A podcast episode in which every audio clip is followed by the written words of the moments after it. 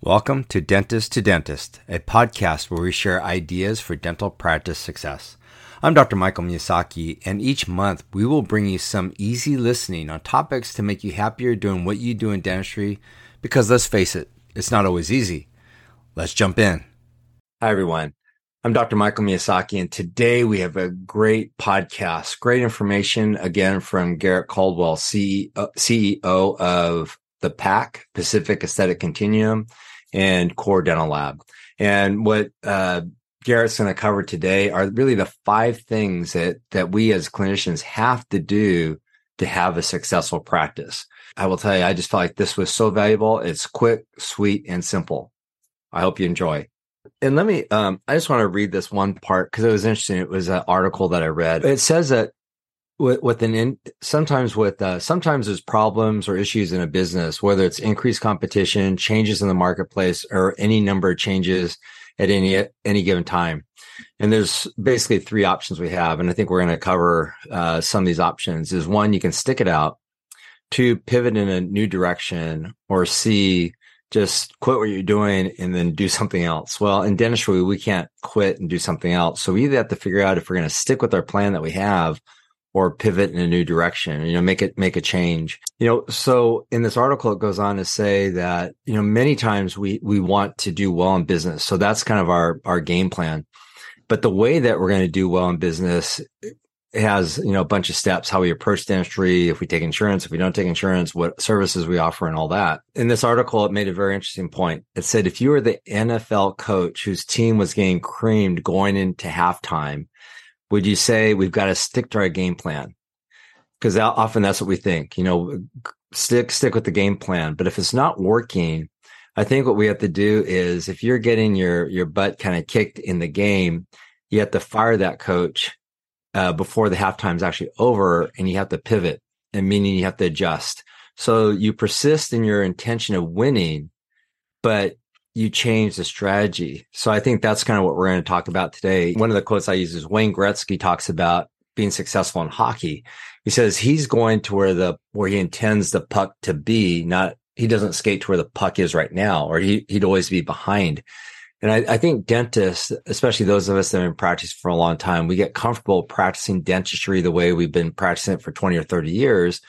But when you look at the industry of dentistry, it has really changed even the last 10 years with all the DSO changes, um, the changes of insurance, uh, how patients are now, uh, selecting their dentist and how they transition and move between offices a little bit more.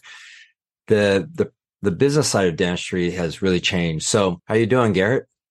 Mike, good morning. How are you? Nice to be with you again, as always. I like your intro. Unfortunately, the coach of most dental practices is the dental team owner.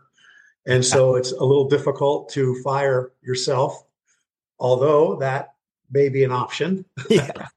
we talk about practice management. uh, but we talked uh, in our last in our last discussion, and more to your point, I I I, I like what you uh, your segue because it's kind of what we talked about today. You know, do you st- do you restart uh, or do you continue? So I'll just take I'll just take it from there. I I look at sort of five, five the five strategies you're going to need to address for the rest of the game.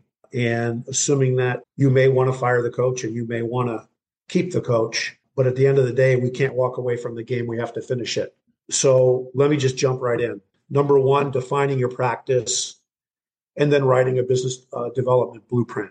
So I'm going to take a big step back a lot of doctors have a practice that they just ended up with. It started and it is where it is today. And not a lot of thought went into defining before they started what they wanted their practice to look like one year or three years or 10 years down the road. So I think the first step is stepping back. And these are individual skills that I'm going to talk about as leadership skills in business that I'm really going to talk about here is really for the doctor or the dentist to define the practice that they feel that they want to be operating or they want uh, for their career in writing, and we call that a business blueprint. And a lot of guys are don't understand what a business blueprint is, and it's very simple. Number two, I want to talk a little bit about business management skills. because I think business management, we all have clinical skills. We spend a lot of time and energy on, on, on understanding clinical skills and how to deliver different procedures, but very little time is spent on business management skills. And we'll talk a little bit about that. Also, the relevant services that your practice must provide patients today in order to win the game. So it's very different today, I think, than it was even 10 years ago or, or certainly 40 years ago in terms of a general practice. I'm not even sure that that's a relevant uh, term anymore. So understanding what those services are and what services you must deliver and what your patients are going to be expecting from you. And that ties directly in with education. And then finally, technology. And I'm actually going to defer this back to you, Mike, on technology, because certainly if you don't have the appropriate technology uh, within your dental practice, you're not going to be able to win the game. That's very clear. And that's now from teledentistry moving forward, everything from lasers and all the other things that we talk about. So I'm going to defer back to you on that. But starting with the first one, defining your practice, just a little bit about that. When we talk about defining the practice, really it's about understanding and defining your vision for your practice. Okay.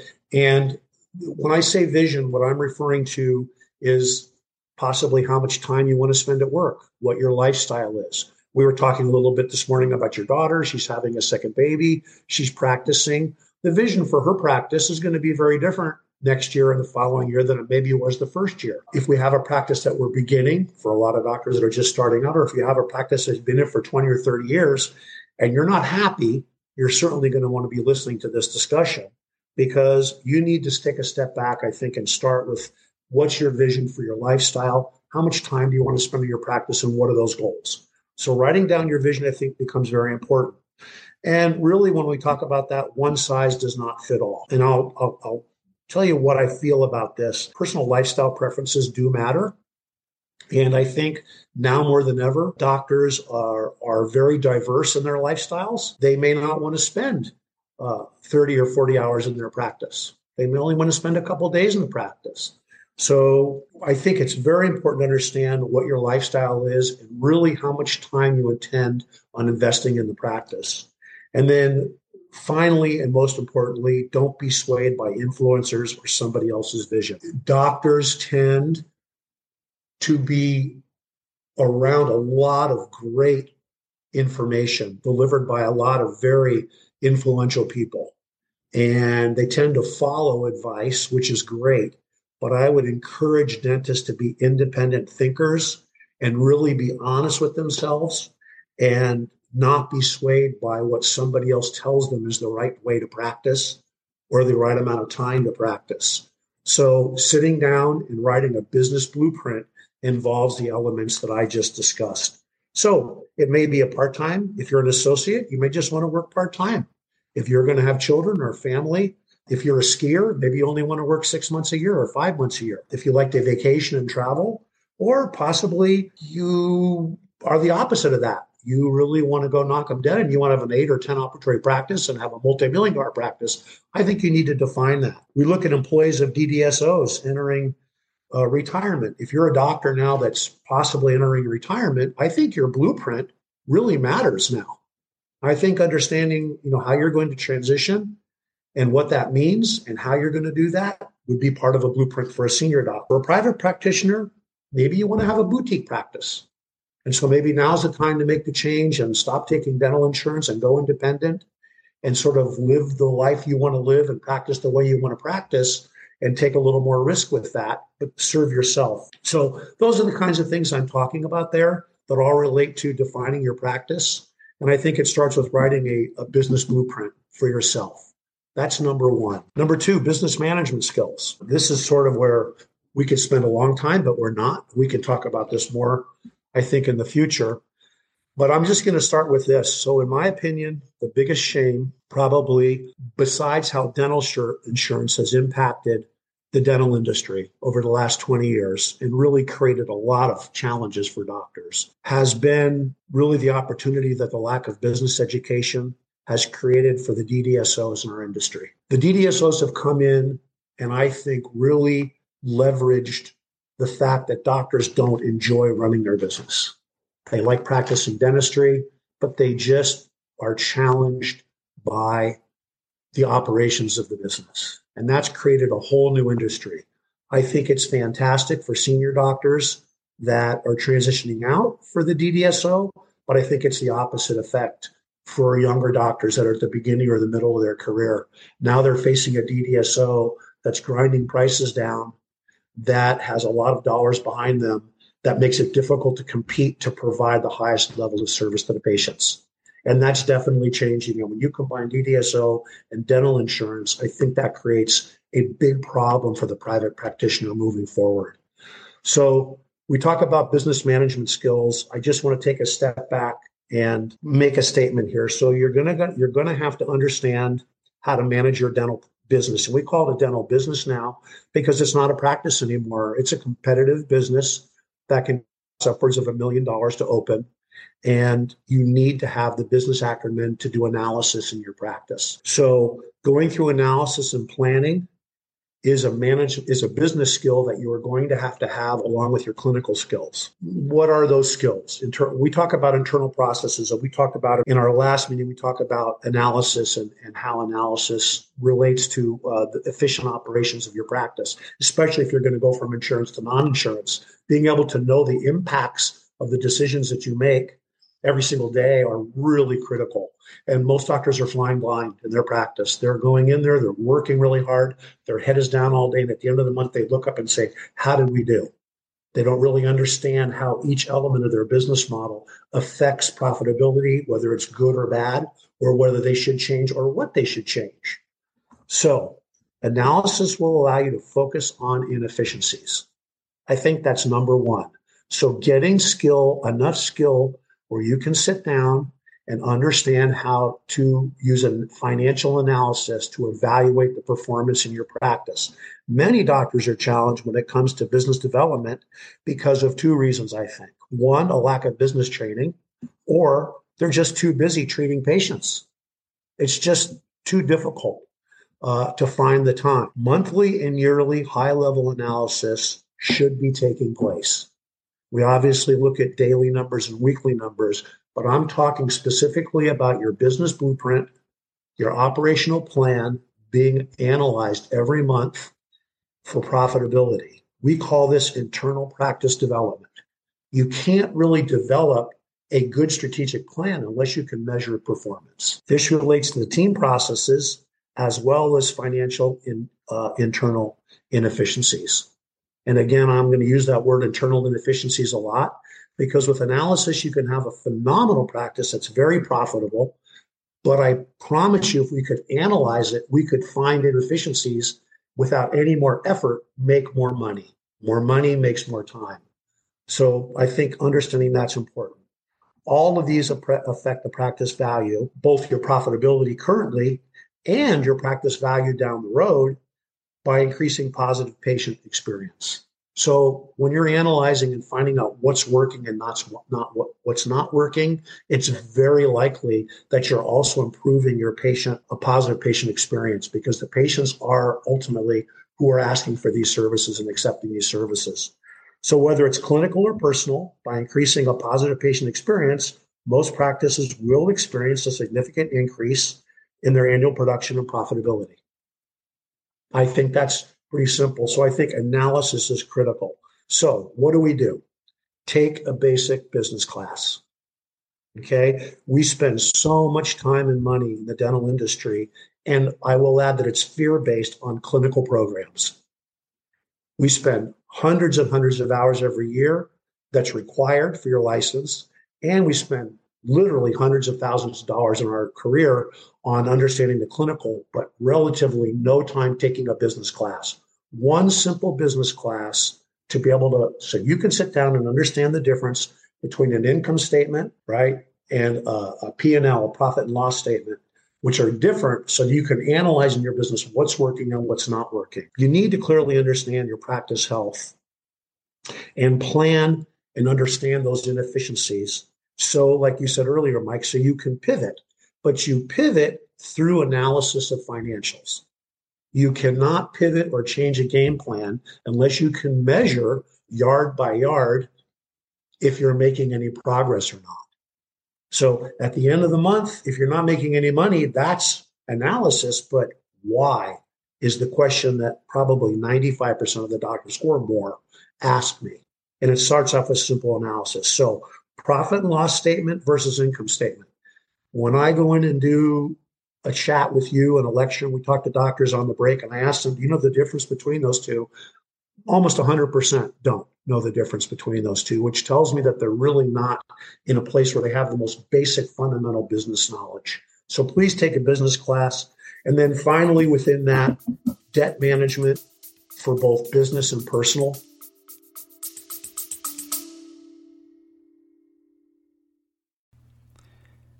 This is great stuff and is brought to you by Vista Apex Dental Materials. I encourage you to learn more about Vista Apex's products and other online education opportunities at vistaapex.com. We talk about debt management, understanding what in your means, and making sure that any money you spend on the practice, whether it be on technology or education, you have a blueprint for a guess for the return. So you're spending money based on profitability, not based on influence. And then finally, a savings plan for retirement. What is your strategy for retirement? Business development involving these simple metrics really all relate to, at the end, how much money you're keeping every month, how little debt load you're carrying, and are you putting money away for retirement? I think those are those are critical strategies when we talk about business. Number three, we talk about relevant services. You mentioned relevant services and what services we need to provide. Um, I think it's really important that the doctors offer its patient relevant services, and relevant relates directly to what your competition is providing, both quality of care and the types of services. So we talked a little bit, Mike, about multidisciplinary practice. So general dentistry, sort of the drill and fill practice, it will be impossible to survive in today's market with the investment you've made in dental school and on the practice itself to just provide basic services as a dentist. So, this includes providing services that will meet your patient's needs and serve your business profitably. So, I don't want to get too much into multidisciplinary medicine or multidisciplinary practice offerings. I think we all know what that means. But we talk about cosmetic and aesthetic treatments. We talk about orthodontic treatment services, implant services. We talk about sleep services. Most of the competition that are doing well in their practices are offering all of these in house. Patients are busier than ever and don't have time to reschedule appointment after appointment after appointment. So, again, if you're going to be relevant as a doctor, and your business is going to be successful, part of your business plan has to be taking a look at your client and asking your, yourself, does my client want to be scheduled with a specialist or is it something I can do right here? So if I can keep them here and make it easier for them, they're going to be more loyal to my practice and they're going to refer more patients. If I have the skill to provide that service, I'm going to be more profitable. I think it becomes very important in multidisciplinary concept to consider whether you have the skills to do that as a doctor. And we're going to talk a little bit again about education when it comes to that. So patients are busier than ever, they don't have time.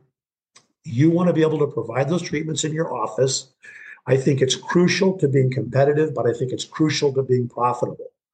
So when we talk about education as part of this, in this category, the message is clearly you need to be taking some consistent post grad education based on the analytics of your practice where you're weak and you feel you could create more strength. So maybe you're not comfortable with dental bonding or anterior aesthetics.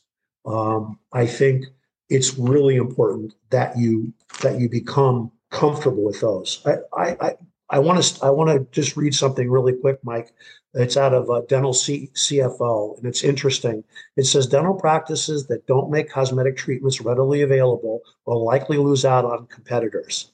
If your practice doesn't offer corrective and cosmetic procedures, you could miss out on a significant revenue opportunity since those patients who desire these procedures are often willing and able to pay for them and prefer to work with dentists they know and trust. It says here that cosmetic dentistry, which includes procedures such as teeth whitening, veneers, we talk about aligners, Mike, are also increasing in popularity, while cosmetic dentistry is often associated with elective procedures, it can be, and it is used for restorative procedures. So we often think of doctors thinking of, of this as an elective service, but chipped teeth, cracked teeth, small gaps, spaces between the teeth, all of those relate to cosmetic dentistry. We talk about tooth alignment, we talk about implants. All of this really falls under general restorative. So I think if doctors don't have the ability to provide these services are not going to be competitive in the game. And lastly, technology. I'm going to defer Mike to you to this, but clearly we talk about digital dentistry, lasers, intraoral cameras, artificial intelligence, AUI, augmented intelligence is coming into play now. You're far more knowledgeable about these things than I am. Digital impressions, 3D printing, all of these things the best practices are using. In the laboratory, we receive more and more digital impressions, which is a time saver and increases accuracy. So I would defer a little bit to you on those and how you feel about those. You know, I, I think the technology side goes back to uh, what you said earlier. I think every practice, because the um, there's not not only the cost to acquire the technology, but then the time and cost to acquire the education to use the technology. And so, I think a statement you made earlier with the financials, I think we have to understand the ROI. And if there's an ROI for your practice to get into whatever area of technology you're looking, uh, possibly to jump into, like, like the AI, as far as diagnosis is really becoming a, a, big part. And I think that's going to really change our field one once again. My feeling is I, I always like to uh, kind of be on the leading edge of ac- acquiring um, new technology. So we have the hundred thousand dollar plus lasers and the CB hundred thousand plus dollar CBCTs and all that. And I think there is value in that. But um, I think you're right. You know, you, you take that blueprint, you figure out what type of practice you want to have. You look at the financials to figure out where maybe uh, you could create more revenue in your practice. Uh, take implants, for example. Um, today, if you're placing implants and you really want to do a lot of implants, you'd want to have a CBCT. So then go back to your financials and see if your practice could then support the having a CBCT. Which I was reading an article uh, where they interviewed Gordon Christensen, and Gordon Christensen um, again likes things to be uh, affordable for the practice. You know, he he loves new technology, but if it's super expensive, he doesn't go out there and uh, recommend it. And a CBCT, he said, is one of the best revenue producers uh, within your practice because you can delegate the use to your team to take your CBCT, and that CBCT image is going to generate revenue because you can charge a fee for it as you should. So, um, you know, I would encourage just using that as one example. You know, if if a doctor is looking at possibly buying a CBCT, and right now, just to kind of frame where we are, we're ending October of 2023. So we're going into the last quarter of the year where a lot of docs want to take care of the Section 179, the, the tax benefits. You know, I would look would look at some technology, but I would make the decisions very carefully. And if we know the financials of our practice, we could say, okay, I could afford to adopt that. I would look at trying to get technology that's going to help us treat our patients better and therefore generate revenue. And, um, you know, there's some things like the intraoral scanners where some practices just don't have the volume to really make it, um, you know, a true benefit because you have to buy the technology and many times you have to get a service contract along with that technology. And it may be even less expensive just to keep taking the, you know, the, the analog impression. So I think every practice has to kind of figure out if it does make sense. No, I agree. I agree 100%. Um, yeah. So, you know, again, defining sort of how you want to live your life as a dentist and creating a blueprint for that, and then creating a business strategy, a financial strategy, and getting some really good analytics. And I, I, I can't overemphasize if it's something that the doctor doesn't have time for, then I do I do think hiring a practice management company at least to help with that specific part, helping you to get all of your numbers in a in an analysis format yeah. and then having help to go through those numbers and understand the impacts of each of those departments, whether they're profitable or not, and if they are, what percentage they uh, contribute towards your day-to-day practice to be able to help guide your team into where you want to be doing more or less or make those changes. I think that's really important, and that's the start. I think those five tips that you gave us today are are like worth their weight in gold or maybe cryptocurrency, whatever whatever may be more valuable. I'll take an IOU. Yeah, Bitcoin. I think you gave us some great ideas. All of this is can can really change, you know, my colleagues' lives, and so hopefully that's what we're able to share. Thanks, Mike. Appreciate no, good thoughts. Yeah. Yeah. So let's let's, let's get this out. if anybody has questions, they know how to get a hold of us. I think. Yeah, it sounds good. All right. All right. Well, thank you very much, Garrett. Thank you, Mike. Have a good morning. Thank you. You too.